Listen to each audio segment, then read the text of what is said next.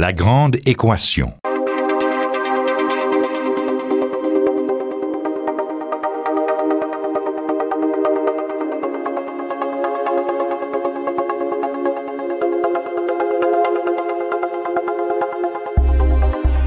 Ici Normand Mousseau.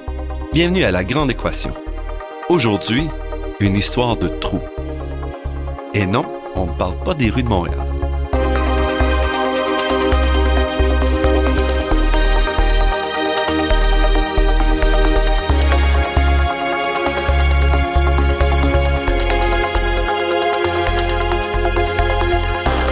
Depuis près de deux ans, la question des gaz de schiste est restée très présente dans les médias. Il ne se passe pas de semaine sans que le sujet ne rebondisse dans les journaux, à la radio à la télévision. Avec tout ce tapage médiatique, on penserait vraiment tout savoir sur le sujet? Eh bien non. Si on a amplement parlé des aspects économiques, des aspects sociaux, des aspects environnementaux associés avec l'exploitation de cette ressource, on a presque complètement oublié le côté géologique de la question. Pourtant, l'aspect le plus évident. En effet, le gaz de schiste est une ressource minérale, au même titre que l'or, que le fer, que le nickel. Contrairement à ces produits, toutefois, son exploitation exige de briser des millions de tonnes de roches, plusieurs centaines de mètres sous la terre, ce qui peut causer des perturbations qui ne sont pas toujours bien comprises.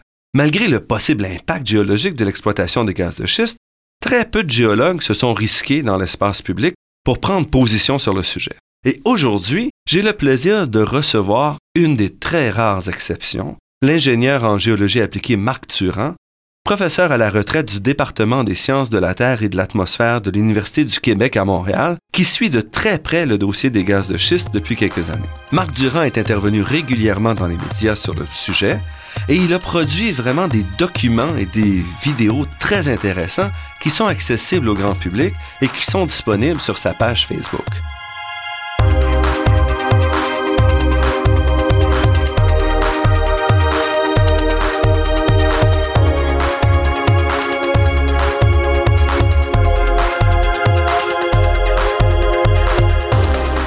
Marc Durand, merci d'avoir accepté notre invitation. Je vous remercie de l'invitation également. Pour placer la discussion, pourriez-vous d'abord nous dire en quoi l'aspect géologique du gaz de schiste est d'intérêt pour le commun des mortels? Pour le commun des mortels, c'est assez difficile, bien sûr, de bien vulgariser ces éléments-là. Ça se passe à, comme vous l'avez mentionné, plusieurs centaines de mètres, plus couramment entre 1000 et 2000 mètres sous terre. C'est là que se fait la fracturation. C'est là que le substratum est modifié de façon irréversible. Euh, c'est bien sûr... Le substratum, c'est la roche. La roche, oui, la couche en profondeur. Dans notre cas, au Québec, on parle de l'Utica. Ailleurs, aux États-Unis, il y a d'autres couches de shale qui ont d'autres noms. Il y a une certaine similitude dans toutes ces roches. Elles ont toutes comme même caractéristique d'anciens sédiments marins dans lesquels la matière organique s'était accumulée. Ça, c'est pour le background. D'où vient cette roche, d'où vient ce gaz, d'où vient même parfois le pétrole qui contient ces mêmes roches? Bien, c'est tout simplement donc des roches très anciennes de type roche euh, sédimentaire et qui se retrouvent aujourd'hui donc enfouies. Et cet enfouissement, cette grande profondeur, ainsi que l'âge, a modifié la matière organique pour donner des hydrocarbures. Dans le cas de l'Utica, on a surtout le méthane qui reste. Donc, on, parle de gaz, méthane, mais ce n'est pas du méthane à 100% bien sûr. Il y a un peu d'autres constituants de composés organiques, genre éthane et butane, propane également. Et à ce moment-là, la géologie, ici, la question géologique, où elle entre dans alors, la question géologique, je l'ai abordée d'un aspect. On pourrait dire qu'il y a deux sortes d'ingénieurs géologues. On peut dire qu'il y a des gens, par exemple, qui, ont, de tout temps ont travaillé dans l'industrie minérale, l'industrie pétrolière, l'industrie des ressources. Ces gens-là, bien sûr, sont euh, très compétents et très, excusez l'expression angliciste, très focusés, c'est-à-dire leur attention est centralisée vers l'aspect économique, comment exploiter la ressource, comment l'extraire de façon rentable. Mon domaine est un peu différent. Moi, je suis ingénieur géologue du côté des constructions et des aménagements. Donc, ce qu'on appelle la géologie de l'ingénieur appliquée au génie civil, en quelque sorte. Alors, j'ai euh, une certaine expertise dans ce domaine-là, notamment du shale du Tika depuis à peu près 1968. Donc, un peu plus d'une quarantaine d'années, j'ai regardé les problèmes géotechniques, c'est-à-dire les problèmes liés à de la construction, à des forages dans ce type de roche. Et ça m'a amené un certain nombre de questionnements par rapport à la présentation qu'on a fait jusqu'à maintenant des possibilités d'exploitation d'extraire le gaz du shale d'Utica. Je souligne dans les textes que vous mentionniez, dans les vidéos, je souligne qu'en faisant ça, ça ne sera pas sans conséquences. Et les conséquences, dans mon point de vue, après un certain nombre de plusieurs, je pourrais parler de plusieurs centaines, disons mille heures d'expertise sur le sujet depuis les 15 derniers mois, ben, je constate qu'en fait, les impacts purement économiques et purement techniques liés à la fracturation du et aux produits qu'on injecte vont pas être uniquement en termes environnementaux pour la surface, mais vont également être en termes de conséquences à long terme, à moyen et à long terme euh, dans la formation même du shale d'Utica. Et ça, c'est dû à la spécificité de la structure du shale d'Utica? Oui. Ou ça sera un problème, des problèmes qu'on retrouverait à peu près partout où on dans fait tous les shales, voilà, dans tous les shales, on parle de, euh, juste pour bien clarifier, on parle de gisements non conventionnels. Hein, Lorsqu'on parle de l'exploitation du gaz de schiste, que le terme schiste ou shale, euh, pour les auditeurs, on peut considérer qu'il est équivalent, ça désigne le même terme. Certains préfèrent le terme shale, mais disons, le, le gaz lui-même se nomme bien gaz de schiste. Alors, ces roches-là, qui sont formées de sédiments très fins, sont des roches très, très peu perméables. La, preuve qu'ils sont très peu perméables, c'est que ce gaz, et parfois le pétrole, peut être emprisonné dans cette matrice rocheuse sous forme de fines gouttelettes disséminées depuis 450 millions d'années et ça a à peu près pas bougé. En termes très techniques, on parle de coefficient de perméabilité dans des formations de ce genre qui sont de l'ordre de 10 exposant moins 12 mètres par seconde. Ça signifie en gros, là, en termes plus pratiques, que pour parcourir un mètre, par exemple, avec un gradient de 1, ça prend environ 30 000 ans. Donc, vous voyez, le gaz est très, très peu mobile. Comment est-ce qu'on peut l'extraire? Ben, c'est bien sûr, il faut aller modifier la perméabilité du shale. Et pour modifier la perméabilité du shale, ben, la technique qu'on a aujourd'hui, et c'est la seule, c'est une technique de fracturation. Qu'elle soit on casser la roche. Faut casser la roche, qu'elle soit hydraulique, qu'elle soit au propane. Euh, vous pouvez imaginer la même situation. Par exemple, vous auriez un béton qui emprisonnerait des micro-gouttelettes de gaz disséminées dans toute la masse du béton pour faire sortir ce gaz, c'est pas en un trou dans le béton. Il y aurait strictement rien qui sortirait. Il faut aller concasser ce béton et là, vous aurez un dégazement vers l'atmosphère. Vous pourriez récupérer le gaz. C'est donc vraiment des travaux à grande échelle que ça implique, une, même si c'est loin, même si c'est hors de la vue. On le voit pas, mais ce sont des travaux de grande ampleur. Un forage courant, c'est déjà une structure euh, d'acier et de coulis de ciment qui a 1000, 2000 mètres euh, verticalement et qui s'étend sur un autre 1000 mètres à l'horizontale. C'est difficile d'illustrer ça à la radio, mais ceux qui iront sur Internet en visualisant, euh, on peut voir quand même que c'est 5 à 10 fois la hauteur des buildings qu'on a au centre-ville de Montréal. J'ai comparé cette échelle avec euh, des édifices pour bien montrer l'ampleur de ces travaux. Et le volume euh, pour chaque forage qui est cassé en profondeur, on parle de quelque chose entre 50 et 150 millions de mètres cubes, si vous voulez, entre donc entre 120 millions de tonnes jusqu'à 500 millions de tonnes de roches qui sont concassées. C'est énorme. C'est des dizaines de fois la taille des plus gros barrages qu'on a construit. Par exemple, LG2, on parle de 10 millions de tonnes. Je vous donne des chiffres qui sont 10 fois, 20 fois supérieurs à cette quantité-là, pour un seul forage. Alors, c'est une modification irréversible. Une fois qu'on a cassé la roche, il est impossible d'aller reboucher ces fractures. Donc, ça restera là en permanence pour l'éternité dans cet état après la fin de l'extraction. Et là, les problèmes commencent. Et ça, on parle de travaux d'une envergure, d'une ampleur qu'on n'avait même jamais imaginé il y a cinq ans. C'est-à-dire qu'il n'y a pas eu d'études pour voir vraiment l'impact de telle modification. Non, l'industrie a commencé, bien sûr, d'appliquer cette technologie qui est pas si nouvelle. La fracturation hydraulique existe depuis la fin des années 40, donc on l'a déjà étudié pour d'autres fins. Mais l'application de la fracturation hydraulique combinée à des forages horizontaux dont l'extension sur plus d'un kilomètre, on parle même certains forages atteignent 6 kilomètres de long à l'horizontale maintenant aux États-Unis, à titre expérimental, bien sûr, mais il est donc possible d'aller fracturer de très grands volumes et l'objectif, si on revient à l'Utica au Québec, l'objectif, quand on a donné des chiffres pour la quantité de gaz qui serait disponible et des redevances qu'on pourrait en tirer, ben, c'est d'aller fracturer environ 150-200 mètres d'épaisseur sur 10 000 km. Donc là, on parle de milliards et de milliards, centaines de milliards de mètres cubes de roc qui seraient modifiés. Le, quand je dis modifiés, c'est que la perméabilité que je vous indiquais comme étant très faible, là, euh, à 10 exposant moins 12, on l'amène environ à 10 exposant moins 6, comparable à une roche qui est un peu perméable, ou comparable par exemple à la perméabilité d'un béton. Mais c'est six ordres de grandeur plus perméable, c'est un million de fois plus perméable à la fin des opérations.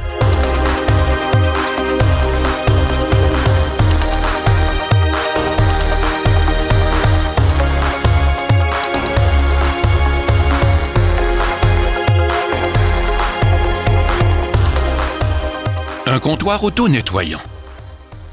Que diriez-vous d'une planche à découper ou d'un comptoir auto-nettoyant? Plus besoin de passer un linge pour enlever les traces de nourriture. Le comptoir s'en charge tout seul. Aussi étrange que cela puisse paraître, une équipe de chercheurs de l'école polytechnique de Zurich en Suisse vient d'annoncer la mise au point d'un film alimentaire dans lequel on a inséré des moisissures semblables à celles qu'on retrouve dans les fromages bleus de type Roquefort. Lorsqu'on dépose une cuillerée de bouillon sur cette membrane, les moisissures se mettent à l'œuvre et dégustent jusqu'à la dernière goutte, laissant le film aussi propre qu'au début. Sitôt après leur repas, elles entrent en hibernation en attendant le prochain dégât.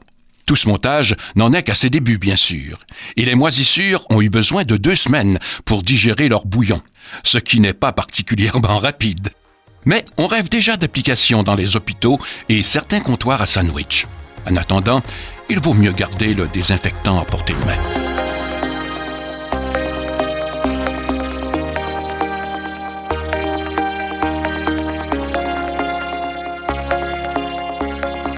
Ici Normand Mousseau.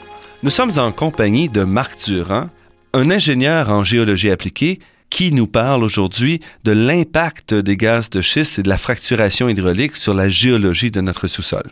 Et l'impact, c'est donc à la fois qu'on brise la roche, mais aussi qu'on joint, puisqu'on a perdu, on a gagné en perméabilité, on joint les, tout ce qu'il y avait sous la roche, qui était isolé complètement de ce qu'il y avait au-dessus. Oui. Et là, maintenant, on rejoint tout ça. Alors, il y a plusieurs, il y a deux grands types de problèmes. Assez profondeur, euh, bien sûr, on parle de, de roches qui sont très, très peu perméables et poreuses de façon naturelle. Mais une fois qu'on ouvre quand même une perméabilité, une fois qu'on ouvre des voies de circulation artificiellement, ben, ces voies de circulation peuvent rejoindre d'autres fractures qui existaient là de façon naturelle, par exemple des failles ou des discontinuités naturelles, et ça devient des voies pour pour la circulation des fluides. Alors, les fluides, il y en a deux types. Il y a bien sûr le gaz lui-même, le méthane, et un chiffre important qui a été établi par l'Office national de l'énergie au Canada et confirmé par d'autres études aux États-Unis, c'est que la technique de fracturation hydraulique appliquée actuellement ne va chercher qu'entre 15 et 25% du méthane présent. À la fin des opérations, il en reste 80% Moi, c'est la grande question problématique et euh, c'est pas tellement le gaz qu'on extrait qui est un problème, c'est le gaz qui va continuer à être sur place et à se libérer, mais à des taux trop lents pour être intéressants commercialement, mais quand même à des taux qui vont euh, se poursuivre pendant des siècles et des millénaires. Mais on va quand même fermer les puits à la surface. Voilà, on ferme le puits et les compagnies euh, sont, se font très rassurantes de ce côté-là, sauf que dans les statistiques qui sont publiées par ces mêmes compagnies, on constate par exemple que sur un inventaire de 15 000 puits euh, au sud des États-Unis et dans le golfe du Mexique, un puits sur 20 quand il est tout neuf, fuit. Au Québec, on a fait les statistiques, on s'est aperçu que deux tiers de nos puits, sur les 31 puits, il y en avait plus de, la moitié, près des deux tiers, qui avaient des fuites. Petites fuites, mais ce sont quand même des indices qu'il y a quelque chose qui tourne pas rond dans le scellement de ces puits. À la fin des opérations, après que le puits aurait été utilisé et aurait subi un certain nombre de stress, c'est-à-dire de cycles de changement de pression et de changement de température, le puits sera en moins bon état qu'au tout début. Quand je parle du puits lui-même, je veux dire les tubes d'acier qui forment le conduit principal et également les coulis de ciment qui servent à sceller l'espace. Alors, lorsqu'ils sont neufs, il y en a un sur 20 et cette même étude statistique sur 15 000 puits montre que des puits qui datent de 15 ans, 20 ans, etc., la proportion augmente et dépasse 50% Donc, c'est fatal. Il n'existe pas de technique actuellement au niveau de l'industrie pour sceller les puits. On fait ce qu'on appelle un scellement et une reconversion des sites en surface. Lorsqu'il s'agit de puits de pétrole, c'est pas trop problématique parce que si on cesse de pomper le pétrole, il reste sous terre. Mais lorsqu'il s'agit de gaz et qu'il en reste 80% dans la formation, ben le gaz méthane, il est plus léger que l'air, il est sous pression. Les puits vont se remettre tous en pression dans une proportion de plus de 50 au bout de 15 ans. Et ceci va nous créer un problème énorme pour les prochaines générations. Si on arrive à avoir fait 20 000 puits et qu'on les abandonne en fin d'extraction avec encore 80 du gaz présent dans le jugement, qu'est-ce qui va arriver? Ben, évidemment, les puits, comme un viaduc, comme n'importe quoi, ils ont une certaine durée de vie. J'estime, moi, cette durée de vie peut-être du même ordre que celle d'une structure faite avec des matériaux comparables en ingénierie. Euh, un pont, un viaduc, on sait que ça dure 30 ans, 40 ans, 50 ans. Si on l'entretient bien, sa vie peut être un peu plus longue, mais statistiquement, il y en a qui vont céder au bout de 20 ans, d'autres vont durer peut-être 70 ans. Dans le cas des puits, ben, on s'aperçoit que même neuf, ils ont déjà, dans plus de la moitié des cas, des indices. Hein. Euh, l'analogie est à faire avec... Euh, on nous aurait construit 31 viaducs au Québec et on ferait un inventaire en s'apercevant que les deux tiers de ces 31 ont des petites fissures. Est-ce qu'on doit s'inquiéter? Ils sont neufs, ils ont des petites fissures. Si on vous dit maintenant qu'on les entretiendra même pas, ces puits-là, et que la technique, en principe, euh, en se fiant à ce que disent ceux qui les ont construits, que ça va tenir, qu'on n'a plus besoin de s'en occuper, qu'on peut reconvertir le site. On bouche le puits, je suis d'accord, mais c'est un bouchon de béton qui est mis sur une certaine distance. Ça durera combien de temps, ce bouchon? Probablement que les premières années, il y aura un certain rôle, une certaine efficacité, mais du béton, ça se dégrade et ça se dégrade sous terre comme en surface. Ce que vous dites, c'est donc qu'on pourrait avoir à surveiller ces puits-là et à les réparer ce qui n'est pas des dizaines ou des centaines d'années. Voilà, ce qui n'est absolument pas prévu. Dans le plan d'affaires des compagnies, il est évident que l'industrie pétrolière de tout temps n'a jamais eu nulle part, dans aucun État euh, aux États-Unis, dans aucune province au Canada, l'obligation de faire un entretien à perpétuité des puits. Ce qui s'est toujours passé, c'est qu'après la fin de l'extraction, il y a une période de quelques mois où les compagnies doivent euh, s'assurer d'une bonne fermeture selon les règles de l'art. Les règles de l'art ont été pensées pour des puits classiques. Dans un puits classique, on parle de pétrole, puis quand on a ou le gaz, et quand on a exploité un gisement classique, ben il en reste à peu près plus de gaz dans le gisement. Un gisement conventionnel, quand on l'exploite, on va sortir 95% du gaz et plus. Euh, je vous citais les chiffres de l'Office national de l'énergie, euh, où là, dans le cas du gaz de schiste, ils estiment que ce n'est que 20%. Donc le 80% de ce gaz qui reste dans une structure qui aura une durée de vie limitée à 15 ans, 30 ans, 50 ans, peu importe, va devoir euh, résister cette structure sans être entretenue, sans être même inspectée, parce que les puits, une fois qu'ils sont abandonnés, on met un mètre de terre par-dessus et euh, on oublie ça. Là. Il y a beaucoup de ces puits anciens qui sont même pas, on même pas leur emplacement. Les nouveaux puits vont poser des problèmes beaucoup plus sérieux.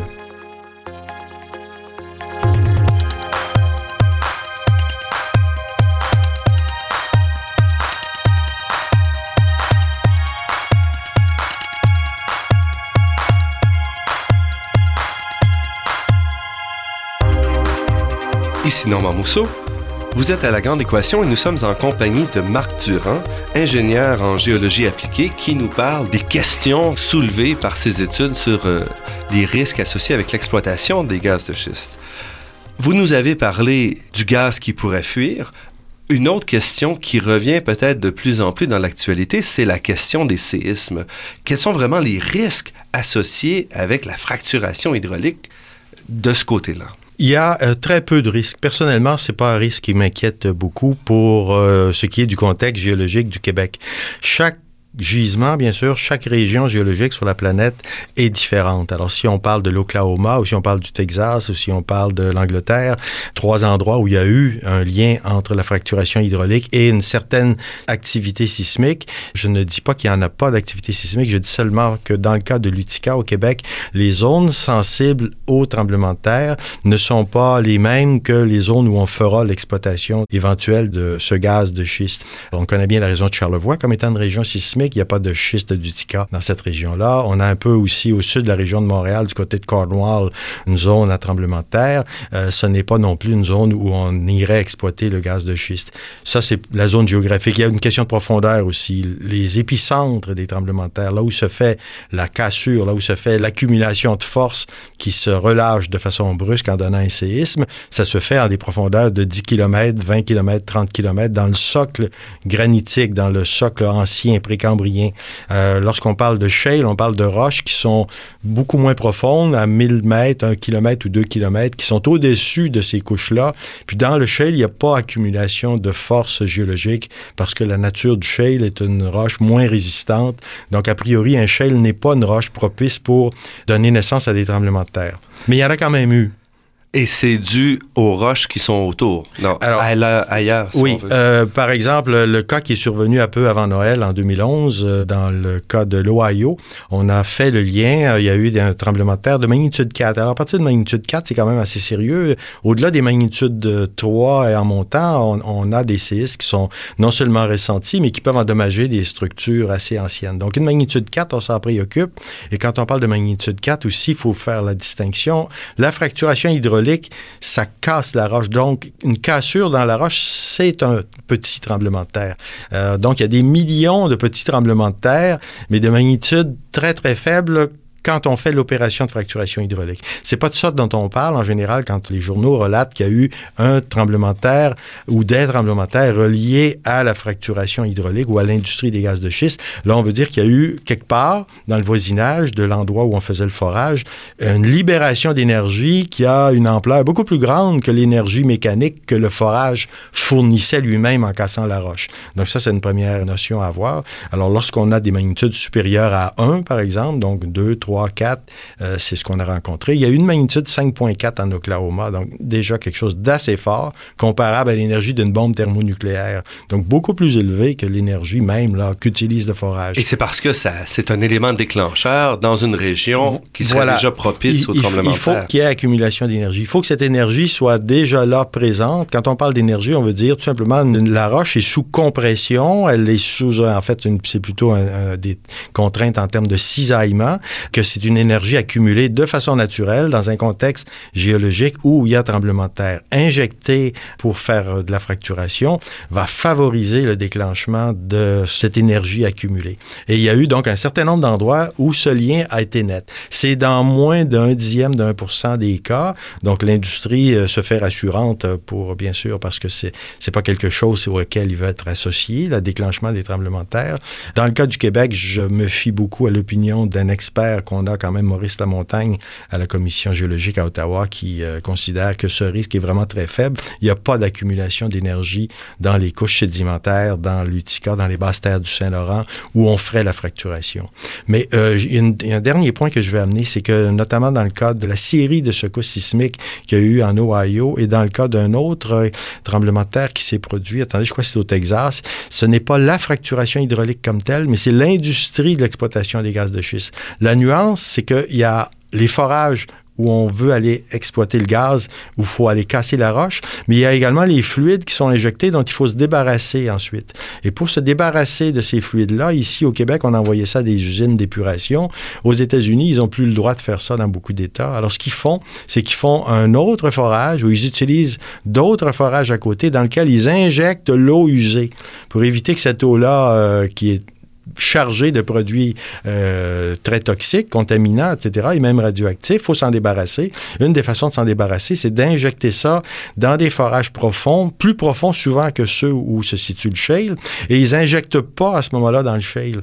Euh, ils injectent dans des roches qui vont pouvoir absorber l'eau. Si vous injectez dans le shale, vous cassez le shale. Le shale est imperméable. On peut pas injecter de l'eau dans un shale. Tout ce que ça fait, ça fait des fractures, ça ouvre de nouvelles fractures. Alors, pour que ça soit rentable, cette injection, ils utilisent des forages qui vont aller dans des, des roches d'un autre type qu'on appelle des grès, des calcaires, qui eux sont poreux, qui eux ont une perméabilité de 5, 10, 15 Et là, ils peuvent injecter des grandes quantités d'eau, et souvent à 3, 4, 5 km de profondeur. Marc Durand, vous nous montrez bien que la question de l'exploitation de cette ressource-là que sont les gaz de schiste devrait se faire dans une réflexion à beaucoup plus long terme. Et c'est ça que la géologie apporte. Je vous remercie beaucoup de nous avoir euh, présenté cet aspect-là des gaz de schiste aujourd'hui. Merci beaucoup. Cette émission s'inscrit dans le cadre d'une série sur l'énergie et le défi que son approvisionnement pose dans un contexte de lutte au changement climatique et de demande en hausse constante. Ne manquez pas les autres épisodes qui sont diffusés au cours de la saison et qui sont aussi disponibles sur le site Internet de l'émission. Je remercie Daniel Fortin à la technique, Marc-André Miron site Internet et Ginette Beaulieu, productrice déléguée. Je remercie également Athéna Énergie, fournisseur de gaz naturel et commanditaire officiel de la Grande Équation, pour son soutien à la promotion des sciences auprès du grand public. Cette émission est rendue possible en partie grâce à la Fondation des chaires de recherche du Canada et de l'Université de Montréal. Pour plus d'informations sur la page Facebook de Marc Durand ou pour réentendre cette émission, rendez-vous sur le site de La Grande Équation, lagrandeéquation.ca en un mot sans accent. L'émission est également disponible sur la page Université de Montréal de iTunes U. Ici Normand Mousseau qui vous dit à la semaine prochaine et d'ici là, restez à l'écoute de Radio Ville-Marie pour découvrir votre monde sous toutes ses facettes.